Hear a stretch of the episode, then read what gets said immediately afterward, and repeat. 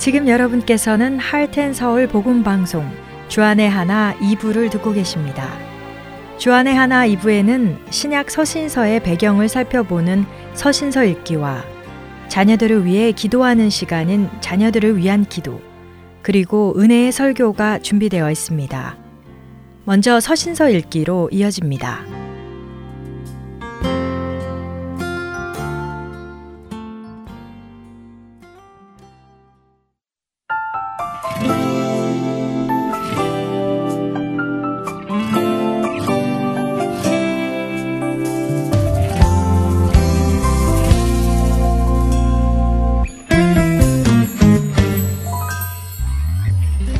청취자 여러분 안녕하세요. 신약 서신서의 배경을 알아보는 서신서 읽기 진행의 김민석입니다.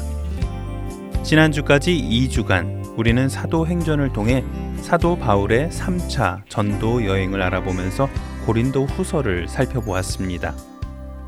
바울은 고린도 교회가 어떻게 되었는지 너무도 궁금하여서 전도의 문이 열린 드로아에서 전도도 뒤로 미루면서까지 디도를 만나기 위해 마게도냐로 갔습니다. 고린도 교회의 문제가 해결되었기를 간절히 바라며 디도를 기다렸지요.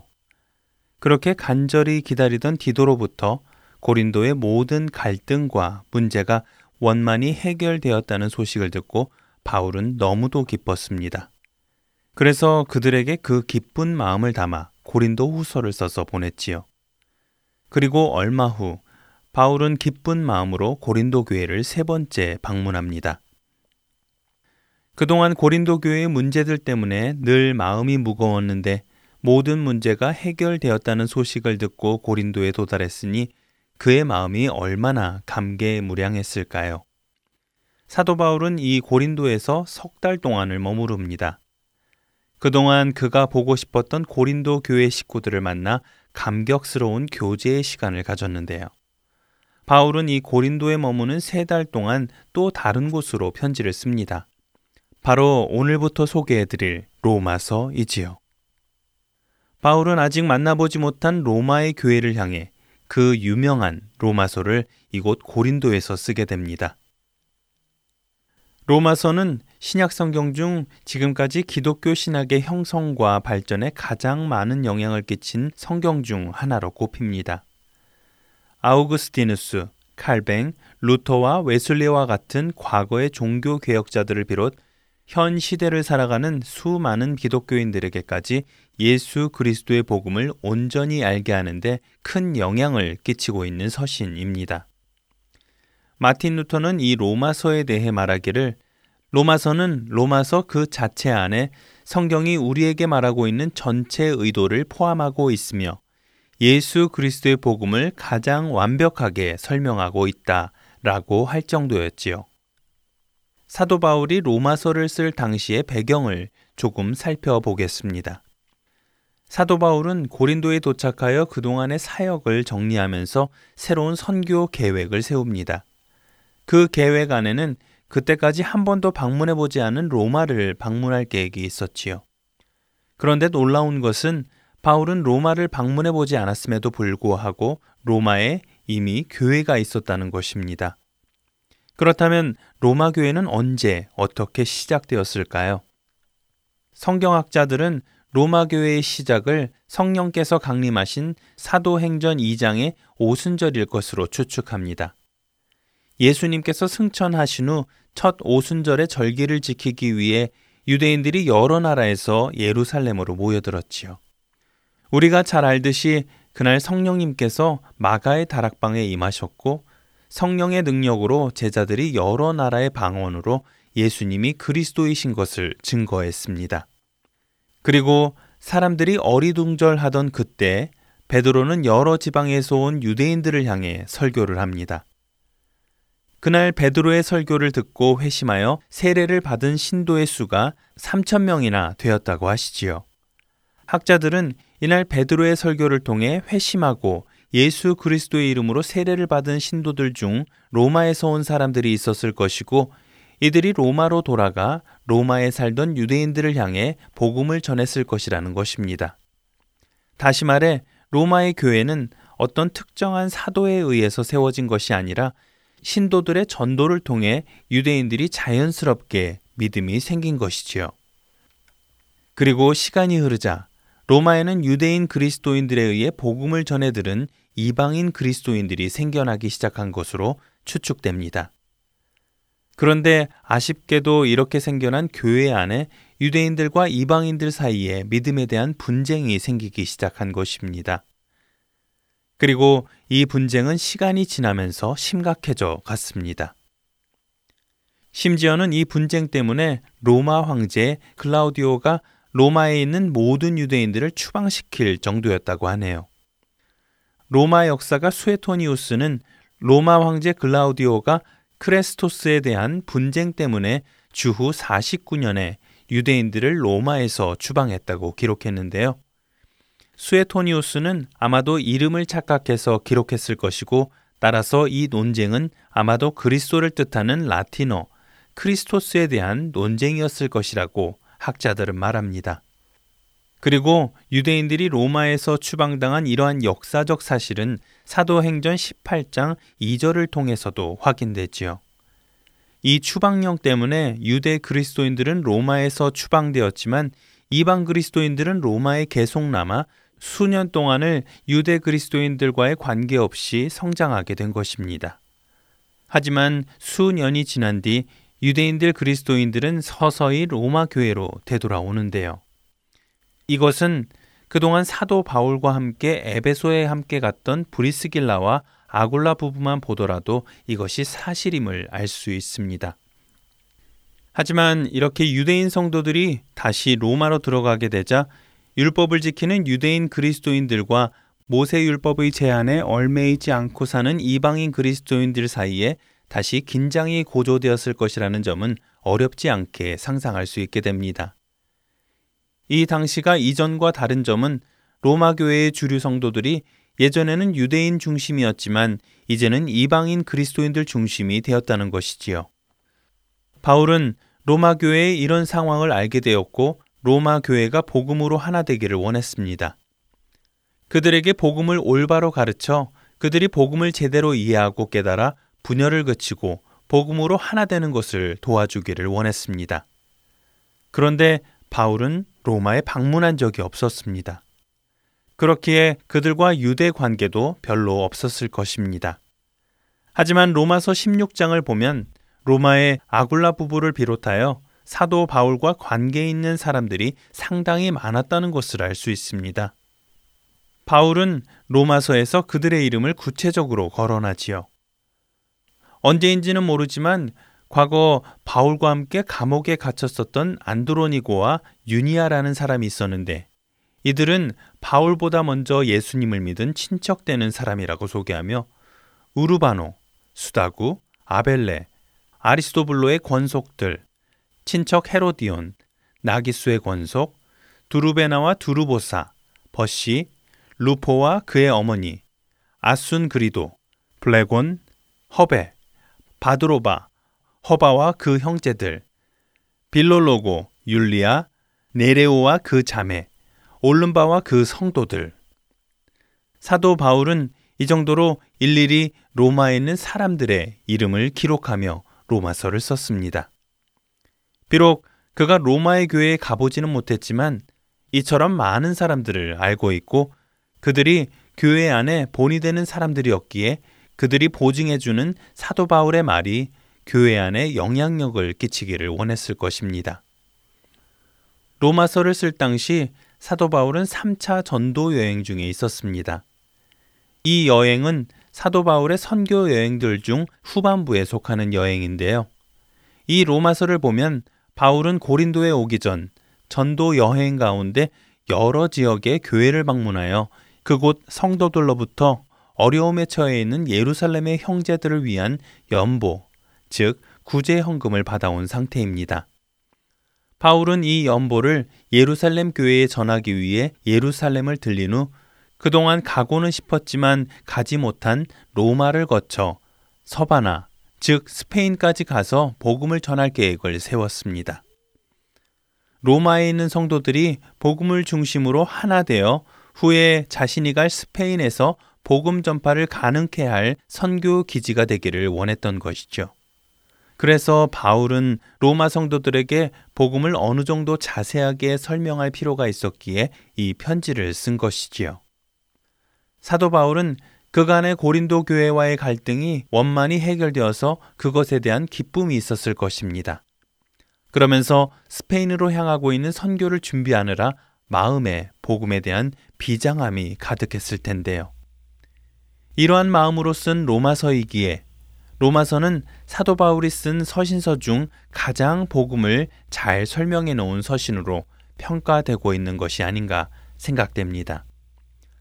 바울은 유대 그리스도인들과 이방 그리스도인들로 구성된 로마 교회의 관심사들을 이 로마서에서 다루었습니다. 그 내용은 다음 주에 다루도록 하겠습니다. 서신서 읽기 마치겠습니다.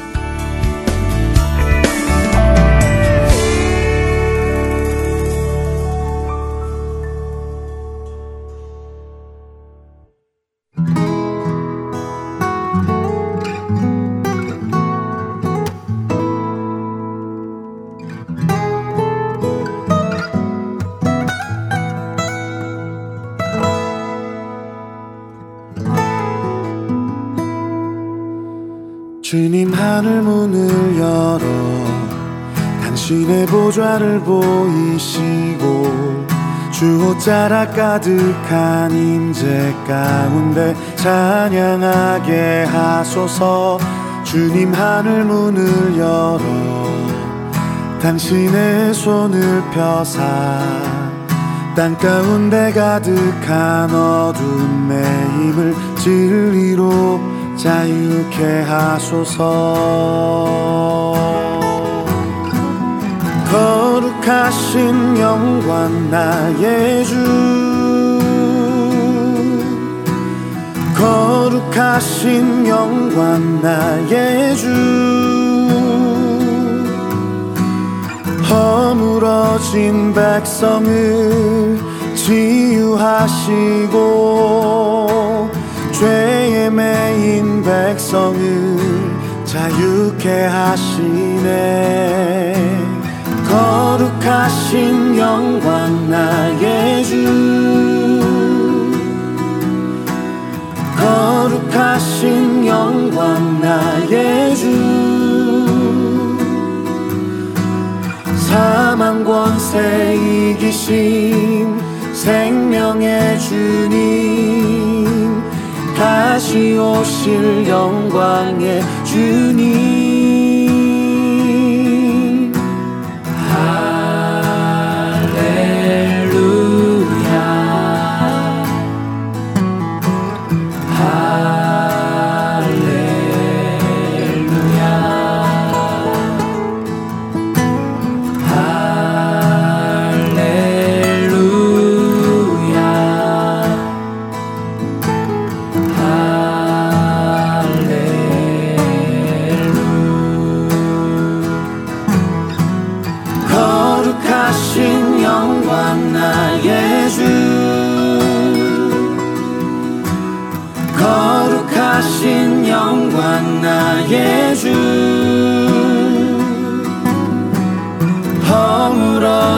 백성을 치유하시고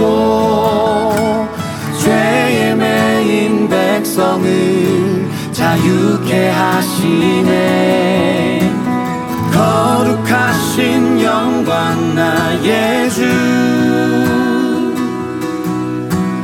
거룩하신 영광 나의 주 사망 권세 이기신 생명의 주님.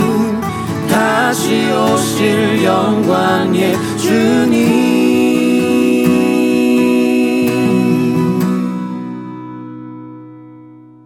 주님 하늘 문을 열어 당신의 보좌를 보이시고 주옷자라 가득한 임재 가운데 찬양하게 하소서.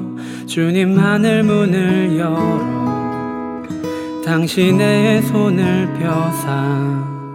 땅 가운데 가득한 어둠의 힘을 진리로 자유케 하소서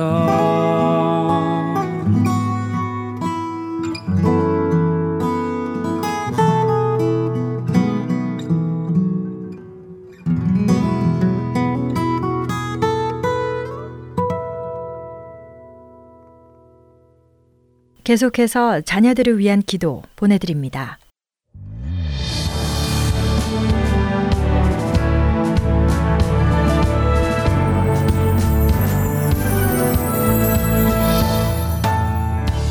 애청자 여러분 안녕하십니까? 자녀들을 위한 기도 시간의 데보라 조이입니다. 오늘은 여러분과 한 이야기를 나누며 이 프로그램을 시작하기 원합니다. 저는 며칠 전 아들 생일 파티에 필요한 몇 가지 물건을 사러 가게에 들어갔다가 캐셔로 일하시는 한 할머니를 만나게 되었습니다. 그분의 아름다운 목걸이가 눈에 띄어 제가 먼저 할머니께 말을 건네었어요. 하고 계신 하트 목걸이가 참 예쁘네요. 그러자 그분은 저에게 이렇게 대답하셨어요. 감사합니다. 저의 손녀딸이 17살의 나이로 1년 전에 암으로 세상을 떠난 후에 이 하트 펜던트를 병원에서 선물로 받아 제가 목걸이로 만들었어요. 라고요. 저는 그분의 말씀을 듣는 순간 마음이 뭉클해졌습니다. 저는 그분에게 제가 자매님의 가족 위에 하나님이 평강과 위로로 채우시기를 기도하겠습니다. 라고 말씀드렸어요. 그 할머니는 아름다운 미소를 얼굴에 지으시며 감사합니다. 라고 대답하셨어요. 같이 기도하고 싶은 마음은 간절했지만 그분의 일하시는 직장에서 마음을 불편하게 해드리기 원치 않았고 제 뒤에 많은 손님들이 물건을 사기 위해 줄을 서서 기다리고 있는 상황이라 그분과 짧은 대화를 나눈 뒤 가게에서 그냥 나올 수밖에 없었습니다. 안타까운 마음을 가지고 가게에서 나오면서 하늘을 바라보며 그 할머니의 가족을 위해 기도하는데 하나님께서 저의 마음 속에 그분의 가족뿐만이 아니라 Heart and Seoul 복음방송 애청자 여러분들을 생각나게 하셨고 여러분들을 향한 하나님의 놀라운 사랑으로 저의 심령을 사로잡아 주셨습니다. 그리고 저는 여러분의 아픈 몸과 마음을 치유하기 원하시는 아버지의 크신 궁휼하심과 은혜에 감격하여 감사의 눈물이 났습니다. 애청자 여러분, 하나님이 여러분들을 얼마나 깊고 뜨겁게 사랑하시는지 마음으로 알고 계시나요? 그 놀랍고 신실한 사랑을 매일 삶 속에서 체험하고 계십니까? 저는 11년 전 6개월이라는 짧은 기간 동안에 사랑하는 4명의 가족을 죽음으로 잃는 시련을 겪게 되었습니다. 이 고난의 기간을 통해 저의 삶 속에서 만난 치유의 하나님과 그분의 놀라운 은혜를 이 기도 시간을 통해 여러분과 함께 나누기 원합니다. 우리가 마음의 문을 열고 하나님 아버지께 말씀으로 같이 기도할 때 주님의 놀라운 치유의 손길이 여러분을 위로하시고 어루만지시며 여러분의 심령 속에 주님의 평강과 사랑으로 넘치게 채우시기를 간절히 소망합니다. 이 기도 시간은 기도하는 엄마들이라는 사역단체에서 사용하는 4단계 기도 방법을 통하여 진행됩니다.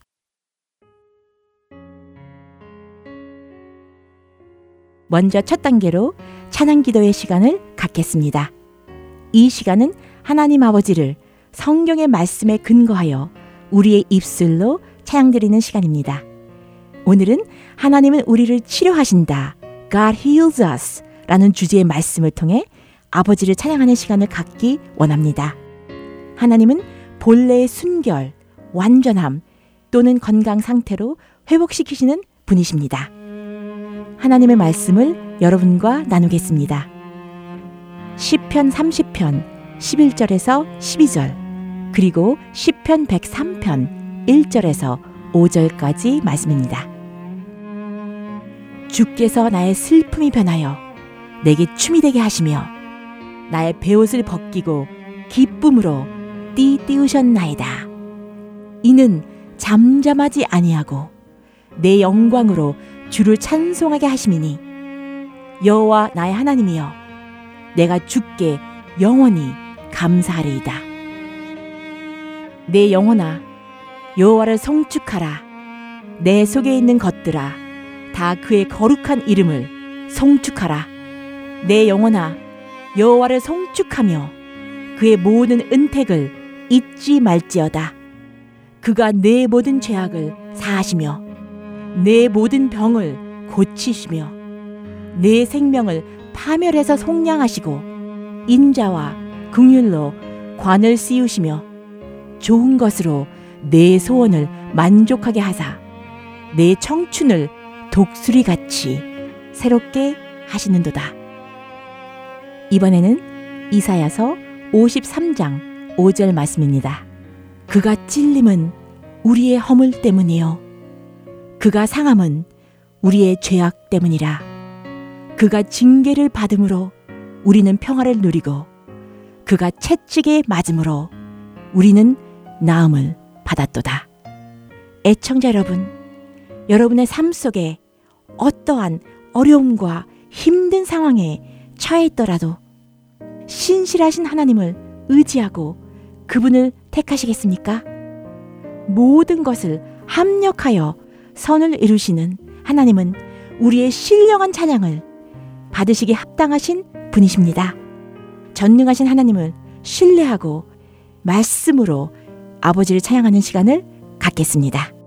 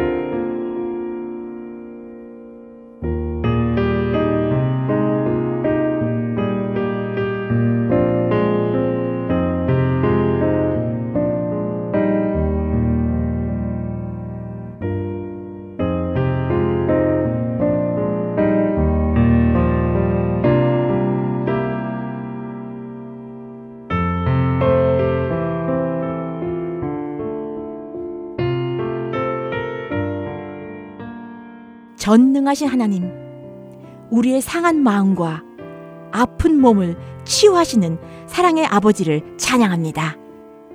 치유의 손길로 우리를 위로하시고 우리의 심령 속에 놀라운 평강과 기쁨으로 넘치게 채워주시는 사랑의 하나님을 찬양합니다. 두 번째 단계는 고백 기도의 시간입니다. 요한일서 1장 9절 말씀에 만일 우리가 우리 죄를 자백하면 그는 미쁘시고 의로우사 우리 죄를 사하시며 우리를 모든 불의에서 깨끗하게 하실 것이요 라고 약속하셨습니다. 이 말씀을 생각하시면서 여러분의 삶 속에 하나님을 기쁘시게 해드리지 못한 죄를 조용히 고백하고 회개하는 시간을 갖겠습니다.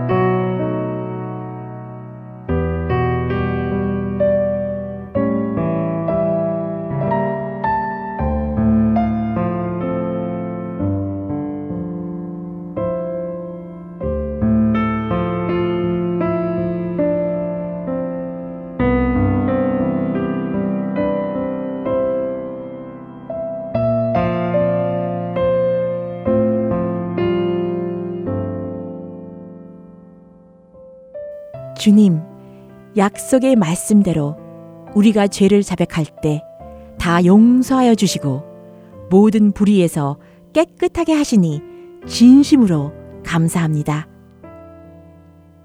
세 번째 단계는 감사 기도의 시간입니다. 감사란 하나님께서 하신 일에 대해 우리의 고마운 마음을 아버지께 올려드리는 시간입니다.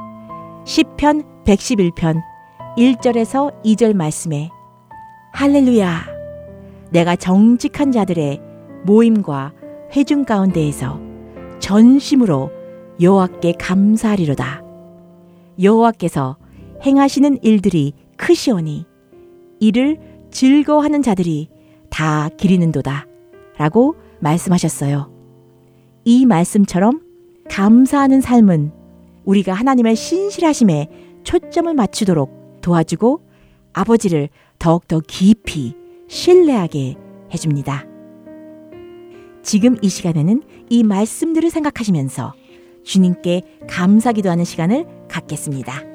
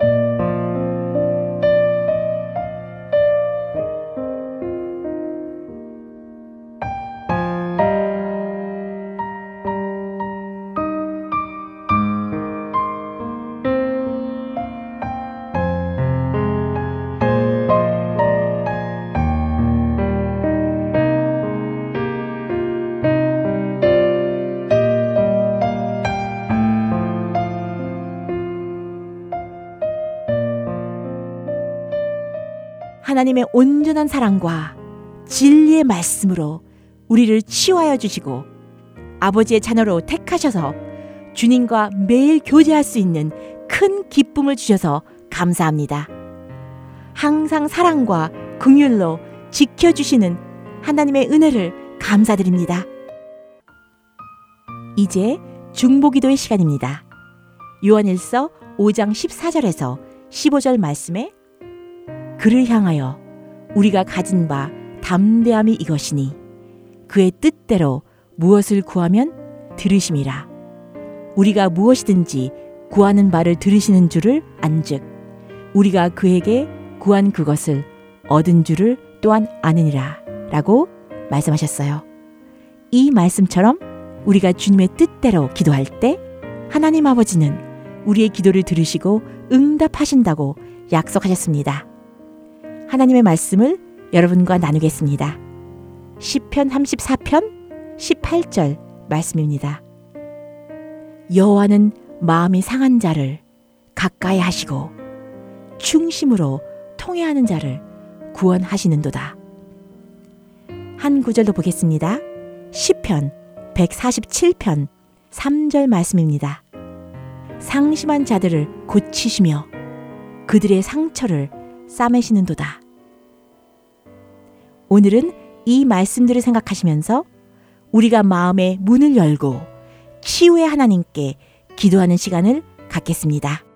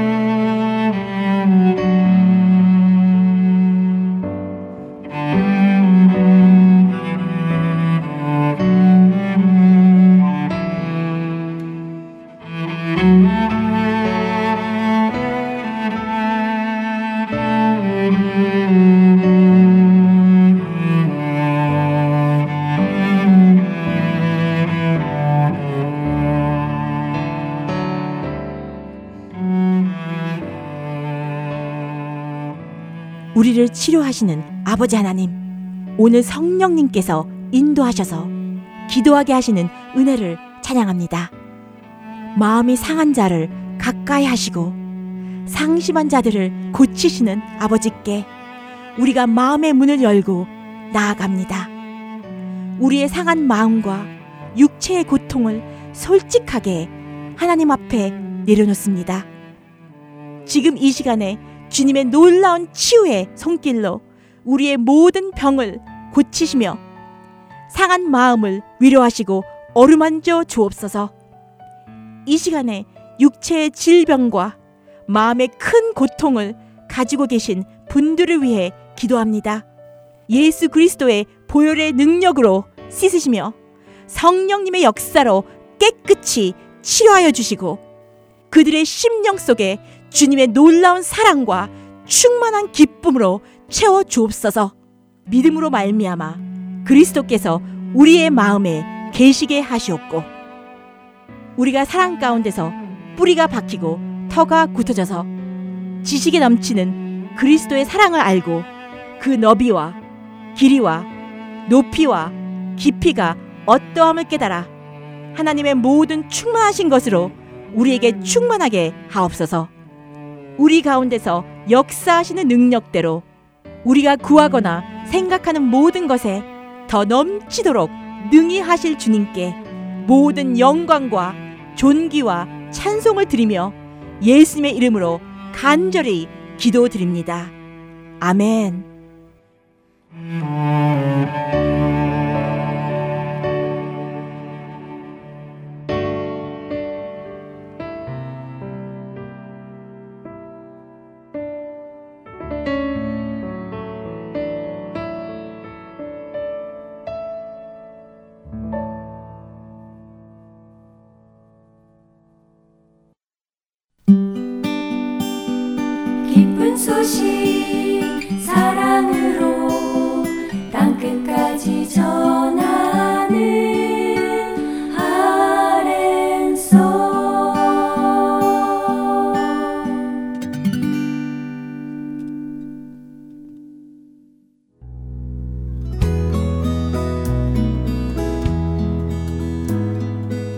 예, 안녕하십니까. 저는 일리노이즈 나일스에 있는 아시마트 정문 앞에 우리 복음 방송 CD를 배치하고 있는 이선호 봉사자입니다. 안녕하세요.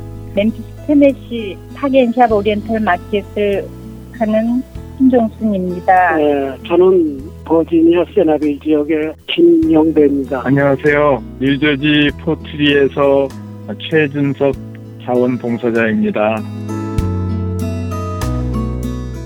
예수 그리스도의 구원의 복음은 복음을 전달받은 사람들을 통해 끊임없이 전해져 갑니다.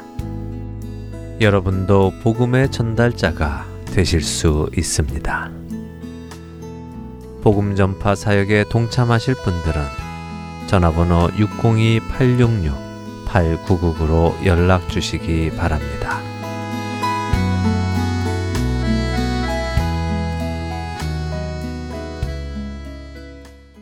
은혜의 설교 말씀으로 이어드립니다. 5월부터 버지니아 열린문 장로교회 김용훈 목사님께서 말씀을 전해 주십니다. 오늘은 다니엘서 6장 10절에서 23절의 본문으로 사자굴에서 하나님 신뢰하기라는 제목의 말씀 전해 주십니다. 은혜의 시간 되시길 바라겠습니다.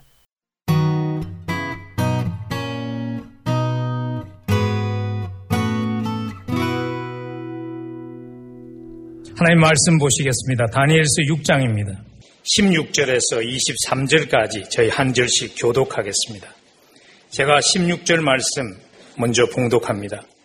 이에 왕이 명령함에 다니엘을 끄들어다가 사자굴에 던져 넣는지라 왕이 다니엘에게 이르되 내가 항상 섬기는 너의 하나님이 너를 구원하시리라 하니라.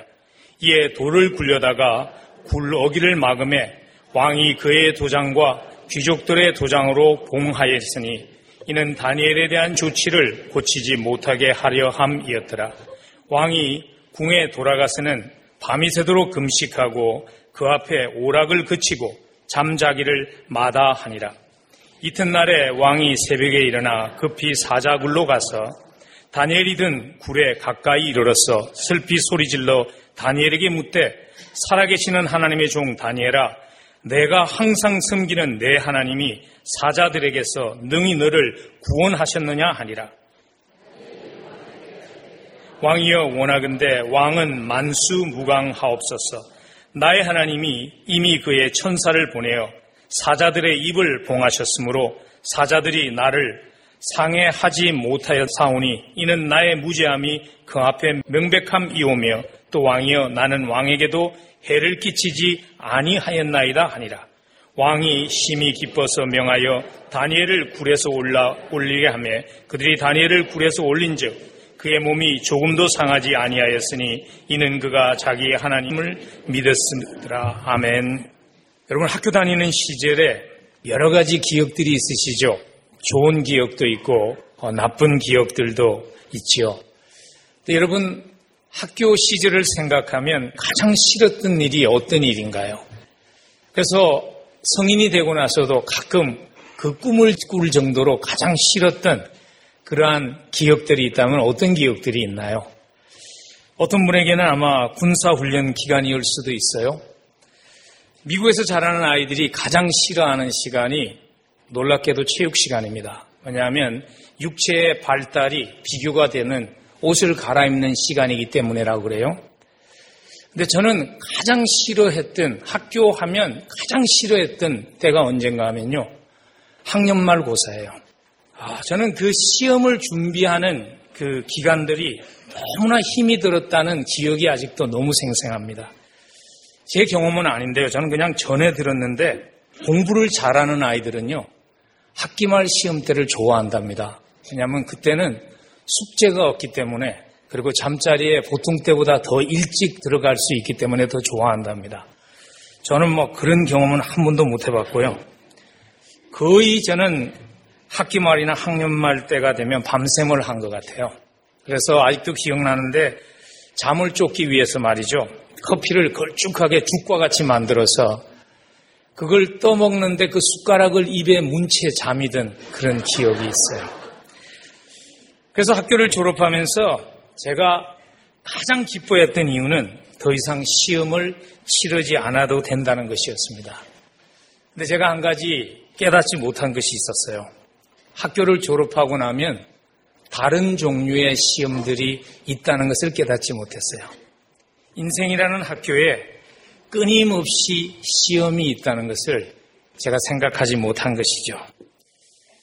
제가 오늘 본문 말씀을 여면서 왜 난데없이 시험 얘기를 하는지 궁금하시죠? 왜냐하면 다니엘스 6장은 다니엘의 믿음의 학교 졸업 시험의 사건을 기록한 것입니다. 다니엘스는 크게 두 부분으로 나눌 수 있습니다. 1장부터 6장까지는 다니엘이라는 하나님의 사람의 전기입니다. 바이오그래피입니다. 그리고 7장 이후로는 다니엘이라는 하나님의 사람이 예언자로서 보았던 그가 보았던 환상에 대한 기록, 기록을 하는 것이 다니엘서의 구조입니다. 그래서 오늘 다니엘서 연극에 비유하면 일막과 같은 것을 마무리 지으면서 다니엘에게 하나님이 장차하실 위대한 일, 환상을 보며 환상을 전하는 그 위대한 일을 맡기기 전에 다니엘에게 마지막 믿음의 시험이 그에게 주어진 것이 우리에게 굉장히 주일학교에서 익숙해진 사자굴에 던져지는 사건입니다. 오늘 본문을 다 읽지 않았기 때문에 제가 배경을 잠깐 설명을 드리고 싶은데요. 오늘 다니엘이 사자굴에 던져지게 된 것은 조금도 다니엘의 잘못이 아니었습니다. 오늘 본문을 보면은 다니엘이 시대가 변해서 왕은 변했지만 항상 그곳에서 인정받는 인생을 살았다는 것을 알 수 있습니다. 오늘 다리오 왕이라는 왕이 섰을 때에도 본문은 이렇게 설명합니다. 다리오 왕이 120명의 고관을 뽑아서 그 나라를 이름이 변했죠. 바벨론에서 메대와 바사로 바뀐 그 나라를 다스리게 하면서 그 120명의 고관들을 또 컨트롤하는 다루는 3명의 총리를 뽑았어요. 근데 그 중에서 그 3명 중에서 어뜸으로 다니엘이 선출된 것입니다. 그만큼 인정받는 사람이었어요. 그래서 주변에서 시기하는 사람들이, 동료들이 그를 어떻게 했었는지 끌어내리려고 아무리 뒤져봐도 정말 누명을 씌우려고 그래도 아무런 잘못이 없는 거예요. 그래서 그들이 한 마지막 계략이 무엇인가 하면 다니엘의 믿음을 이용해서 다니엘을 넘어지게 하자는 것이었습니다. 그래서 왕에게 가서 다리오 왕에게 우쭐대기를 장하라는 다리오 왕을 좀 죽여주죠. 왕만한 분이 어디 있습니까? 그러니까 이번 한 달 동안은 왕만을 경배하게 하십시오. 그리고 왕 외에 어떤 것이나 어떤 사람이나 어떤 신에게 예배하는 자는 모두 사자굴에 던져놓도록 칙령을 내리십시오. 왜냐하면 그들이 알았죠. 세상에 어떤 법이 통과되더라도 다니엘은 자기가 했던 그 신앙을 저버리지 않을 것이라는 것을 그들이 알았습니다. 그래서 다니엘이 오늘 그 환원 함정 속에 빠지게 되죠. 여러분, 우리의 인생에도 믿음으로 살아가면요. 여전히 시험이 주어집니다. 제가 오늘 시험이 주어진다는 그 표현을 의도적으로 사용하는 이유는 무엇인가 하면요. 그게 우연히 우리에게 온 것이 아니라는 것입니다. 하나님의 주권으로 우리에게 허락된 것이라는 것입니다. 인생에 찾아오는 어떤 시험도 어떤 테스트도 우연히 오지 않습니다. 하나님의 주권 안에서 허락되지 않으면 우리에게 주어질 수 없는 것입니다. 그러나 하나님이 우리에게 허락하시는 시험이 세상의 시험과 다른 점이 하나 있습니다. 그것은 무엇인가 하면요. 하나님은 시험을 주실 때 이미 우리에게 해답을 먼저 주신다는 것입니다. 시험을 허락하실 때 하나님의 바램은 이것입니다. 우리 모두가 그 시험에서 만점을 받는 것입니다. 그래서 어떤 시험이 찾아오든지 간에 우리로 하여금 넉넉하게 이길 수 있도록 하나님은 답을 먼저 주시는 하나님이십니다. 다니엘을 비롯해서요, 믿음의 선배들의 믿음이 대단하죠. 그러나 그들이 그 인생에 찾아온 시험들을 능히 감당할 수 있었던 이유는 무엇인가 하면 하나님께서 그들에게 미리 해답을 주셨기 때문입니다. 오늘 다니엘서 6장은 우리에게 하나님이 미리 주시는 해답이 무엇인지를 우리로 하여금 배우게 하는 그러한 하나님의 말씀입니다. 오늘 그 해답을 우리의 가슴에 담고 여러분들이 지금 지나가는 인생의 시험이 무엇이든지 간에 내 방법으로 풀어나가는 것이 아니라 하나님의 방법으로 하나님의 답으로 풀어나갈 수 있는 우리 모두가 될 수 있기를 간절히 축복합니다. 오늘 다니엘서 6장을 통해서 우리에게 주시는 인생에 찾아오는 시험을 위해서 하나님이 주시는 첫 번째 해답은 이것입니다. 하나님께서 우리를 이미 미리 준비하셨음을 기억하라는 것입니다. 사실 오늘 다니엘에게 찾아온 시험은요, 우리가 인생을 살아가면서 당하면 가장 싫어하는 시험입니다. 살아가면서 사실 내가 잘못해서 당하는 다, 그러한 시험들도 많이 있습니다. 근데 나는 아무런 잘못도 없는데 주변에 있는 사람들의 그 시기 때문에 당하는 시험이 너무나 어렵습니다. 근데 오늘 다니엘은 보면요. 시기와 질투 때문에 당한 어려움이었지만은 사람에게 항의하지 않았습니다. 하나님에게도 하나님 내가 얼마나 신앙생활 잘했는데 어떻게 이런 일이 있을 수 있습니까? 하나님에게 항의하지 않았습니다. 다니엘은요, 자기에게 찾아온 시험을 초연한 모습으로 당연히 환영하며 받아들였습니다. 10절 한번 보십시오. 10절 보면 이렇게 기록합니다. 다니엘이 이 조서에 왕의 도장이 찍힌 것을 알고도 자기 집에 돌아가서는 윗방에 올라가 예루살렘으로 향한 창문을 열고 전에 하던 대로 하루 세 번씩 무릎을 꿇고 기도하며 그의 하나님께 감사했다. 다니엘이 어떻게 이렇게 할 수 있었을까요? 다니엘이 알았죠. 자기가 지금 기도한다는 것이 하나님께 예배한다는 것이 어떤 결과를 낳을 것이라는 것을 다니엘이 알았습니다. 자기가 평생 쌓은 것을 다 잃어버릴 수도 있었고요. 자기의 생명마저도 잃어버린다는 것을 다니엘이 알았습니다. 근데 다니엘이 하나님 앞에 나가서 예배하며 기도하기를 그치지 않을 수 있었던 이유는요. 다니엘은 하나님이 이미 이때를 위해서 하나님이 자기를 준비시키셨다는 것을 신뢰했기 때문입니다. 다니엘을 이렇게 잘 보면요. 하나님께서 다니엘서 6장을 위해서 다니엘의 지나간 세월 동안 모든 일 속에서 다니엘을 준비하십니다. 1장에서 보면 그때만 해도 다니엘이 청소년이었습니다. 근데 바벨론에 포로로 끌려와서 왕의 진미를 먹지 않고 채소와 물만을 먹으며 하나님을 경외하기를 결정했을 때 하나님께서는요, 하나님만을 의지할 때 결코 부끄러움을 당하지 않게 하는 하나님이 되심을 다니엘로 하여금 경험하게 하셨습니다.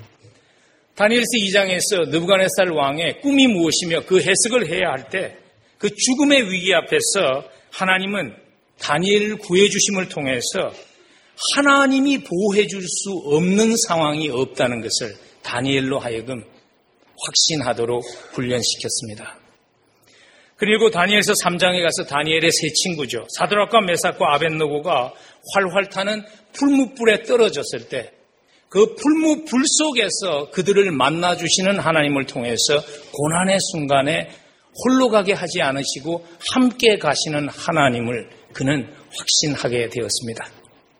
그리고 다니엘서 4장과 5장에서는 느부갓네살 왕을 그 당시 세계를 제패하던 바벨론의 왕을 7년 동안 짐승과 같이 살게 하시고 또 때가 되니까 마음대로 왕위에 다시 세우시고 그리고 회개할 줄 모르는 벨사살 왕을 하나님께서 징계하시는 그 모습을 통해서 역사의 주관자는 인간이 아니라 하나님이라는 것을 그로 하여금 확신하게 하는 훈련을 하나님이 시키셨습니다.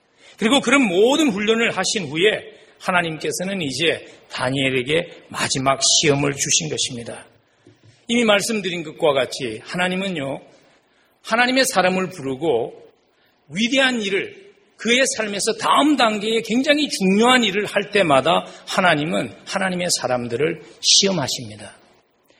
그래서 하나님의 믿음 학교에는요, 항상 학년말 고사가 있습니다. 여러분 잘 아시죠? 아브라함이 열국의 아비가 되기 전에 하나님께서 아브라함에게 믿음의 마지막 시험을 창세기 22장에서 주시죠. 그가 그렇게 사랑했던 아들 이삭을 하나님께 바치게 했던 그 시험이 하나님의 믿음 학교에서 하나님께서 그 사람을 위대하게 쓰시기 전에 믿음의 시험이 있다는 것을 우리에게 보여줍니다. 하나님은요, 하나님의 사람들, 아브라함으로부터 시작해서 다니엘 할 것 없이 모두 시험을, 믿음의 시험을 거치게 했듯이 오늘도 우리를 준비시키신 후에 믿음의 시험을 오늘도 우리의 삶 속에 허락하십니다. 그러나 우리가 두려워하지 말아야 할 것은 이것입니다. 하나님은 우리에게 감당할 수 없는 시험을 주시는 하나님이 아니라는 것입니다. 하나님이 우리에게 시험을 허락하시는 목적은요, 우리가 지금 감당할 수 있는지 없는지를 하나님이 판가름하기 위한 것이 아닙니다. 하나님은 이미 시험을 주실 때 우리에게 감당할 수 있는 능력이 있음을 아십니다. 그럼에도 불구하고 하나님께서 우리에게 시험을 주시는 이유는 이것입니다. 우리 자신이 하나님의 위대한 일을 하기에 합당한 모습으로 내 자신이 준비되었다는 것을 확인시키기 위한 목적이 하나님이 허락하시는 하나님의 시험입니다. 그러므로 우리의 삶에 믿음으로 살아가면서 위기가 다가올 때마다요, 우리가 해야 되는 것은 이것입니다. 먼저 하나님이 나를 이미 준비시키셨다는 것을 믿음으로 받아들이는 것입니다. 그리고 하나님께서 나를 어떻게 준비시켰는지 내 삶으로 돌아가서 그 일들을 회상하며 기억하는 것입니다. 모르긴 몰라도요, 오늘 다니엘이 기도하러 올라가기 전에 그리고 왕의 칙령이 났다는 것을 알았을 때 다니엘은 아마 묵상하는 그러한 시간이 있었을 것입니다. 이때까지 살아온 세월 속에 하나님께서 자기를 준비시켰던 그러한 굉장히 중요한 사건, 사건들을 다니엘은 아마 기억하고 그리고 하나님을 신뢰하며 확신을 가지고 하나님 앞에 나아갔을 것입니다. 우리의 삶에도 이것이 필요합니다. 시험의 순간을 지나가는 분들이 있다면요. 당황하지 말고 오늘 이 시험이 나에게 오기까지 하나님께서 나를 어떻게 준비시키셨는지 돌아가서 기억하며 하나님의 손길을 다시 한번 되돌아보는 그러한 시간이 필요합니다. 하나님이 이미 준비시켰음을 신뢰하며 하나님이 주신 답을 우리의 삶 속에서 실천해 나갈 수 있어야 합니다. 하나님이 주신 또 한 가지의 답은 바로 기도입니다. 담대하게 하나님의 얼굴로 들어가라는 것이 하나님이 우리의 인생의 주어지는 시험을 풀어나갈 수 있는 하나님이 우리에게 주신 해답입니다. 오늘 10절로 다시 돌아가면요. 다니엘이 이 조서에 왕의 도장이 박힌 것을 알고도 지킨 것을 알고도 자기 집에 돌아가서는 윗방에 올라가서 예루살렘으로 향한 창문을 열고 전에 하던 대로 하루 세 번씩 무릎을 꿇고 기도하며 그의 하나님께 감사했다고 기록합니다. 여러분 오늘 기도하며 하나님의 얼굴을 구했던 다니엘은 어떤 모습이었을까요?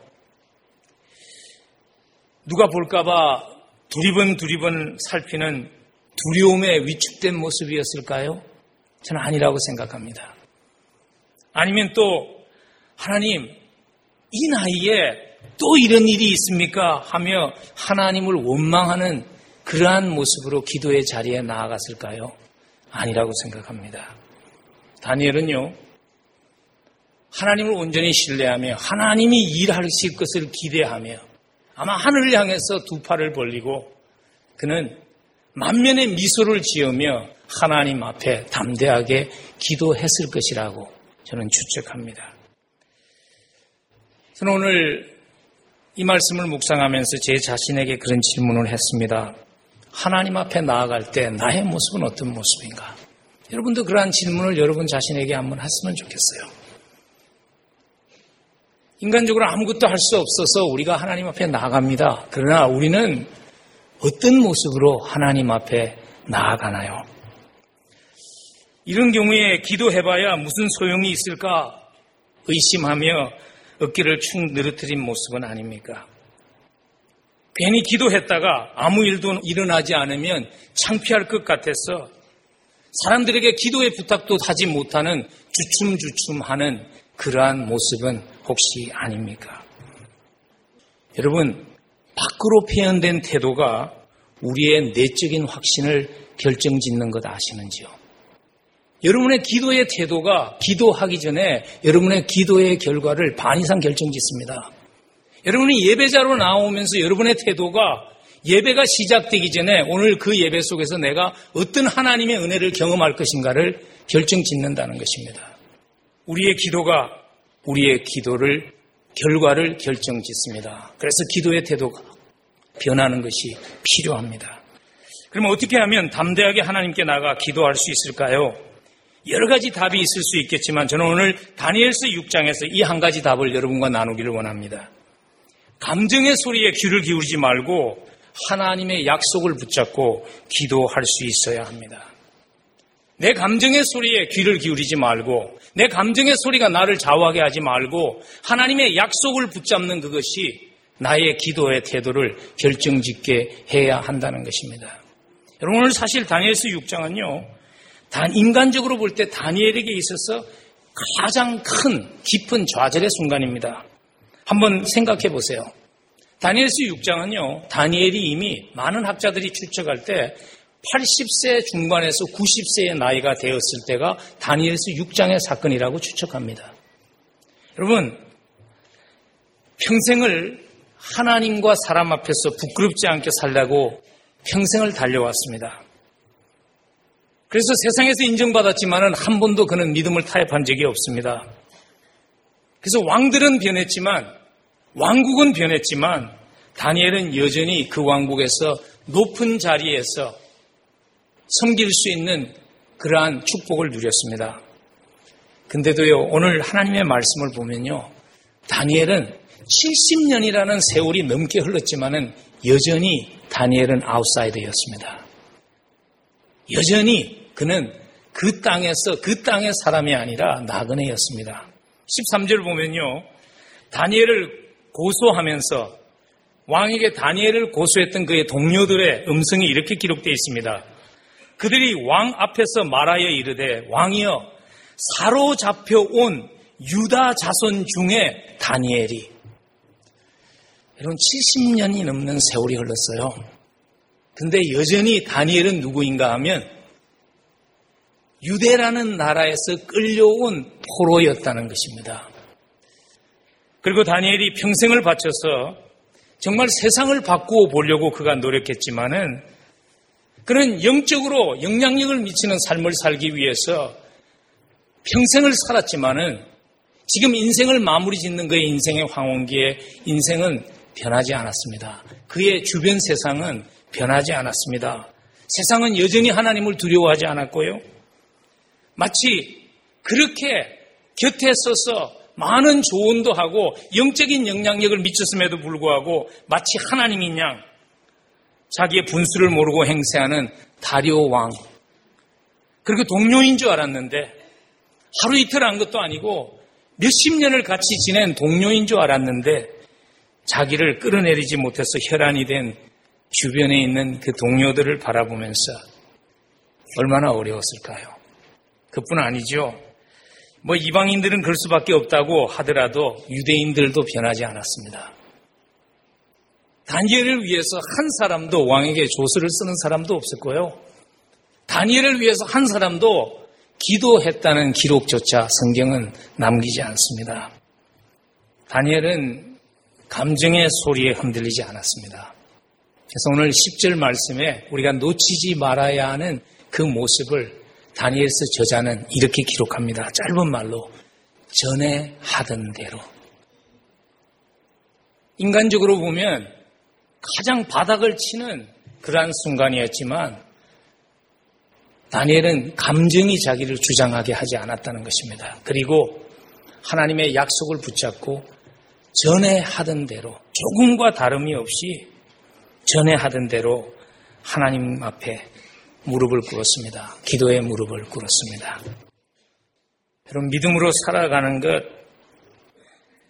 외로운 길입니다. 많은 사람이 믿음으로 걸어가는 좁은 길을 택하지 않습니다. 내가 아무리 다르게 살려고 노력해도 세상이 쉽게 바뀌지 않습니다. 오히려 융통성 없는 사람이라고 때로는 조롱받는 것이 더 빈번할 때도 있습니다. 여러분, 그런 순간을 지나갈 때 꼭 이것을 기억하십시오. 지금 나만 시험 받는 것이 아니라는 것. 나 홀로 시험 받는 것이 아니라 나만 시험 받는 것이 아니라 내가 시험의 시간을 지나갈 때 나의 하나님이 지금 시험 받고 있다는 것을 기억하셔야 합니다. 오늘 다니엘서 6장은요. 우리에게 굉장히 익숙한 말씀입니다. 주일학교 때부터 아마 딴 거는 기억하지 않아도 사자굴 사건을 기억하지 않는 사람은 거의 없습니다. 그래서 이런 하나님의 말씀이 위험한 것은 무엇인가 하면 우리가 그냥 아는 말씀이기 때문에 그 속에 담겨 있는 하나님이 우리에게 정말 전하기를 원하시는 그 메시지를 지나치기가 쉽다는 것입니다. 오늘 다니엘서 저자는요, 계속 반복해서 이 시험은 다니엘의 시험뿐만이 아니라 하나님이 시험을 받은 것이라는 것을 강조하고 있는 것을 놓치지 않았으면 좋겠습니다. 16절을 보시면요. 왕이 명령해서 다니엘을 사자굴에 넣으면서 왕이 다니엘에게 이렇게 말합니다. 내가 항상 섬기는 너의 하나님이 너를 구원하시리라. 그리고 20절에 가서요. 하룻밤이 지나고 나서 다니엘이 빠진 그 사자굴 속에 가서 다니엘에게 또 묻습니다. 어떻게 묻는가 하면 내가 항상 섬기는 내 하나님이 사자들에게서 너를 능히 구원하였느냐. 다니엘서 저자는 우리에게 이 시험은 정말로는 궁극적으로는 다니엘에 대한 시험이 아니라 다니엘의 하나님에 대한 시험이었음을 반복해서 우리에게 말해 주기를 원하고 있는 것입니다. 여러분, 시험을 지나갈 때, 시험을 치르실 때 기억하십시오. 나만 시험 받는 것이 아닙니다. 내 하나님이, 내가 그동안 입술로 간증했던 그 하나님이 지금 시험대에 올라 있다는 것을 기억할 수 있으면 좋겠습니다. 다니엘이 고난당할 때 하나님도 함께 테스트 당하셨습니다. 근데 그게 왜 중요한지 아세요? 그래서 하나님께서 자기의 명예를 걸고 다니엘을 도우신 것입니다. 다니엘의 시험이 아니었습니다. 이것은 다니엘의 하나님에 대한 시험이었습니다. 넉넉히 이기게 하시겠다는 확신을 가지라고 주시는 말씀 우리 한번 함께 봉독하면서 우리의 마음에 담으면 좋겠습니다. 로마스 8장입니다. 로마스 8장 35절에서 37절 우리 한번 함께 합독하겠습니다. 누가 우리를 그리스도의 사랑에서 끊으리요? 환란이나 공고나 박해나 기근이나 적신이나 위험이나 칼이랴 기록된 바 우리가 종일 주를 위하여 죽임을 당하게 되며 도살당할 양같이 여김을 받았나이다 함과 같으리라. 그러나 이 모든 일에 우리를 사랑하시는 이로 말미암아 우리가 넉넉히 이기느니라. 그러나 이 모든 일에 우리를 사랑하시는 이로 말미암아 우리가 넉넉하게 이길 것입니다.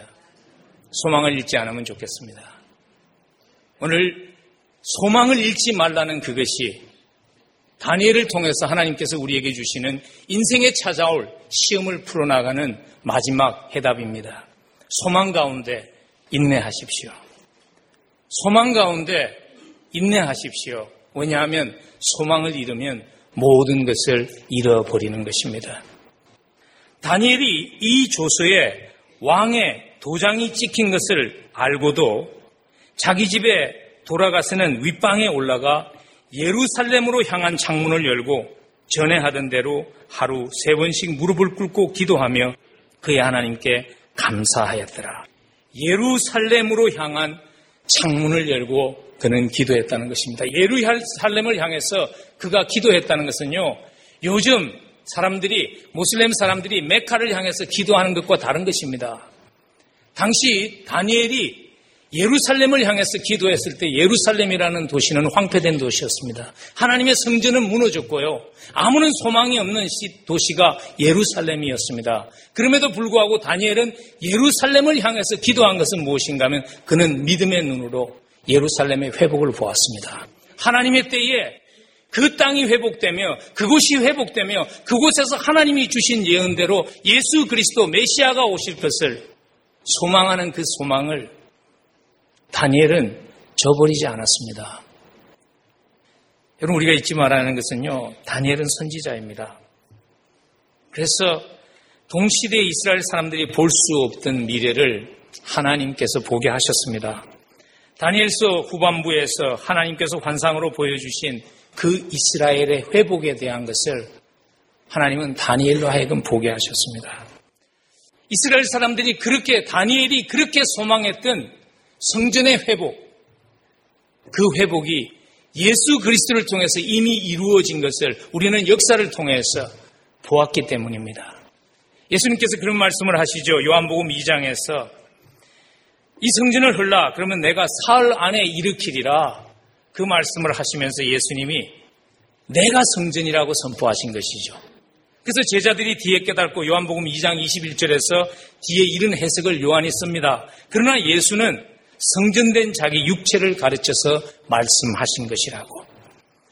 성전을 허물라 그러면 내가 사흘 만에 세우리라 완성하겠다고 하신 그 말씀은 내 몸을 단번에 죄의 속죄물로 드리는 그 성전의 역할을 하시고 부활하심을 통해서 더 이상 속죄제를 드림이 필요 없는 성전의 완성을 이루시는 분이 예수 그리스도라는 것을 선포하셨고 그 예수의 오심을 우리는 이미 보았고 그 예수를 믿음으로 우리는 만나지 않았습니까? 그래서 우리는 다니엘보다도 더 소망을 가지고 더 확신을 가지고 인내하며 나아가야 할 이유가 있는 것입니다. 그리고 또 한 가지 이유가 있습니다. 우리가 다니엘보다 더 확신을 가지고 인내해야 할 또 한 가지 이유는 무엇인가 하면요. 다니엘을 사자 굴 속에서 구출하시는 그 하나님의 역사를 통해서 소망 가운데 인내할 때 우리가 누리는 특별한 축복이 있음을 우리는 이미 보았기 때문입니다. 여러분 그 축복이 무엇인지 아세요? 그 축복은요. 예수 그리스도의 고난에 동참하는 축복입니다. 다니엘은 자기의 고난을 지나가면서 아마 우리가 볼 수 있었던 우리가 알 수 있는 것을 보지 못했을 거예요. 다니엘은 자기의 고난을 지나가면서 자기의 고난이 지금 예수 그리스도의 고난에 동참하는 것이라는 것을 아마 완전하게 인식하지는 못했을 거예요. 그러나 우리는 예수 그리스도의 고난과 부활을 이미 아는 우리들은 다니엘의 고난을 보면서 다니엘의 고난이 예수 그리스도의 십자가의 죽으심의 그 고난과 너무나 비슷하다는 것을 우리는 캐치할 수 있습니다. 다니엘의 고난이 예수님의 고난에 동참하는 것이었다는 것. 그것이 왜 그렇게 중요할까요? 왜냐하면요, 그것은 우리에게 믿음으로 살아가면서 내가 당하는 고난이 예수 그리스도의 고난에 동참하는 것이라는 것을 깨닫게 해주기 때문입니다. 여러분, 인생을 살아가면서 예수를 위해서 살지 않아도 인생에 고난이 많잖아요. 여러분 주변에 하나님과 아무 상관없이 살아가는 자기만을 위해서 살아가는 사람의 인생에는 고난이 없던가요? 인생은 고난의 연속입니다. 이왕이면 우리의 고난이 예수 그리스도의 고난에 동참하는 믿음의 고난 될 수 있기를 간절히 축복합니다. 주님의 고난을 함께 나누는 사람에게는요, 주님의 특별한 은혜가 있습니다. 고린도서 1장 5절은 그 축복을 이렇게 묘사합니다. 그리스도의 고난이 우리에게 넘친 것 같이 우리가 받는 위로도 그리스도로 말미암아 넘친다고. 삶이 평탄할 때 경험할 수 없는 특별한 하나님의 은혜, 그리스도의 은혜가 있다는 것입니다. 평탄할 때 경험할 수 없는 하나님이 주시는 그 특별한 은혜, 하나님의 품에 안기는 그 특별한 은혜, 놓치지 않을 수 있기를 주의 이름으로 간절히 축복합니다. 말씀을 마무리 짓습니다. 믿음으로 이 땅에서 살아가는 것은 사자굴에서 살아가는 것과 같은 것입니다. 그래서 하나님의 말씀이 우리에게 이렇게 경고합니다. 베드로전서 5장 8절에서 근신하라 깨어라 너희 대적마귀가 우는 사자같이 두루 삼키며 삼킬 자를 찾는다고 우리에게 경고하십니다. 믿음으로 사는 것은 사자굴 안에서 어르렁거리는 사자 앞에서 살아가는 것입니다. 지금 여러분들을 위협하고 있는 사자는 무엇입니까? 죄의 유혹입니까? 안 그러면 그냥 대강대강 살아. 그렇게 살아봐야 별 수 없어 하는 타협의 위협입니까? 이길 수 있으면 좋겠습니다. 속지 마십시오. 다 그렇게 사는 거야 하는 그 세상의 유혹 속에 유혹 소리에 속지 마십시오. 왜냐하면요. 그날이 꼭 오기 때문입니다. 다니엘이 그렇게 꿈꿨던 그날이 왔습니다. 포로로 끌려갔던 이스라엘 백성들이 고향으로 돌아가고 황폐했던 예루살렘이 회복되고 예수 그리스도가 그 땅에 오는 그날이 그날이 왔습니다. 그리고 그날이 우리에게도 올 것입니다. 부활하신 주 앞에 그 주님이 다시 오시는 그날이 올 것입니다. 왕과 같이 이 땅을 다스리는 공의로 이 땅을 하나님이 다스리는 그날이 올 것입니다. 그리고 우리가 그 주 앞에 서게 될 것입니다. 그날이 옵니다. 우리 다르게 삽시다. 세상이 변하지 않아도 세상이 조롱해도 그날이 옵니다. 주님 앞에 쓸 때. 주님, 위대한 일 하지 못했지만 믿음 때문에 십자가 때문에 다르게 살다가 왔습니다. 고백할 수 있는 열린 문 모든 가족이 될 수 있기를 주의 이름으로 간절히 축복합니다. 그날을 기다리며 세상을 영유하며 이번 한 주간 살기 위해서요. 주께서 보내시는 세상으로 나가기 전에 주께서 우리에게 주시는 말씀 한 구절 우리 가슴에 담고 세상으로 나아가면 좋겠습니다. 우리 함께 합독하지요. 히브리서 10장 35절에서 36절입니다. 함께 읽습니다. 그러므로 너희 담대함을 버리지 말라. 이것이 큰 상을 얻게 하느니라. 너에게 인내가 필요함은 너희가 하나님의 뜻을 행한 후에 약속하신 것을 받기 위함이라. 아멘.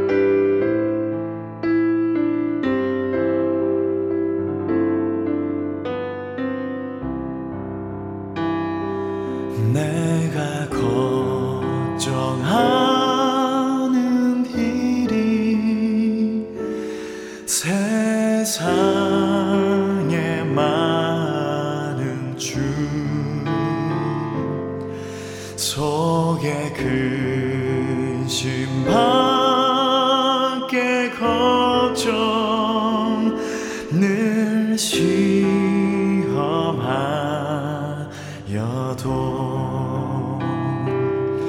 예수 보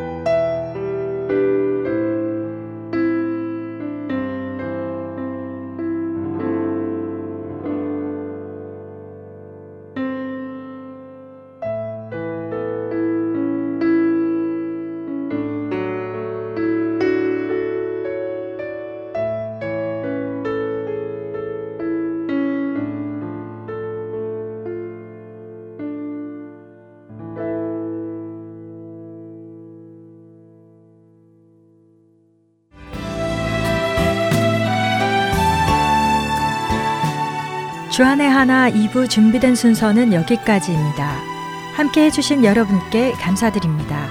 다음 시간에 뵙겠습니다. 안녕히 계십시오.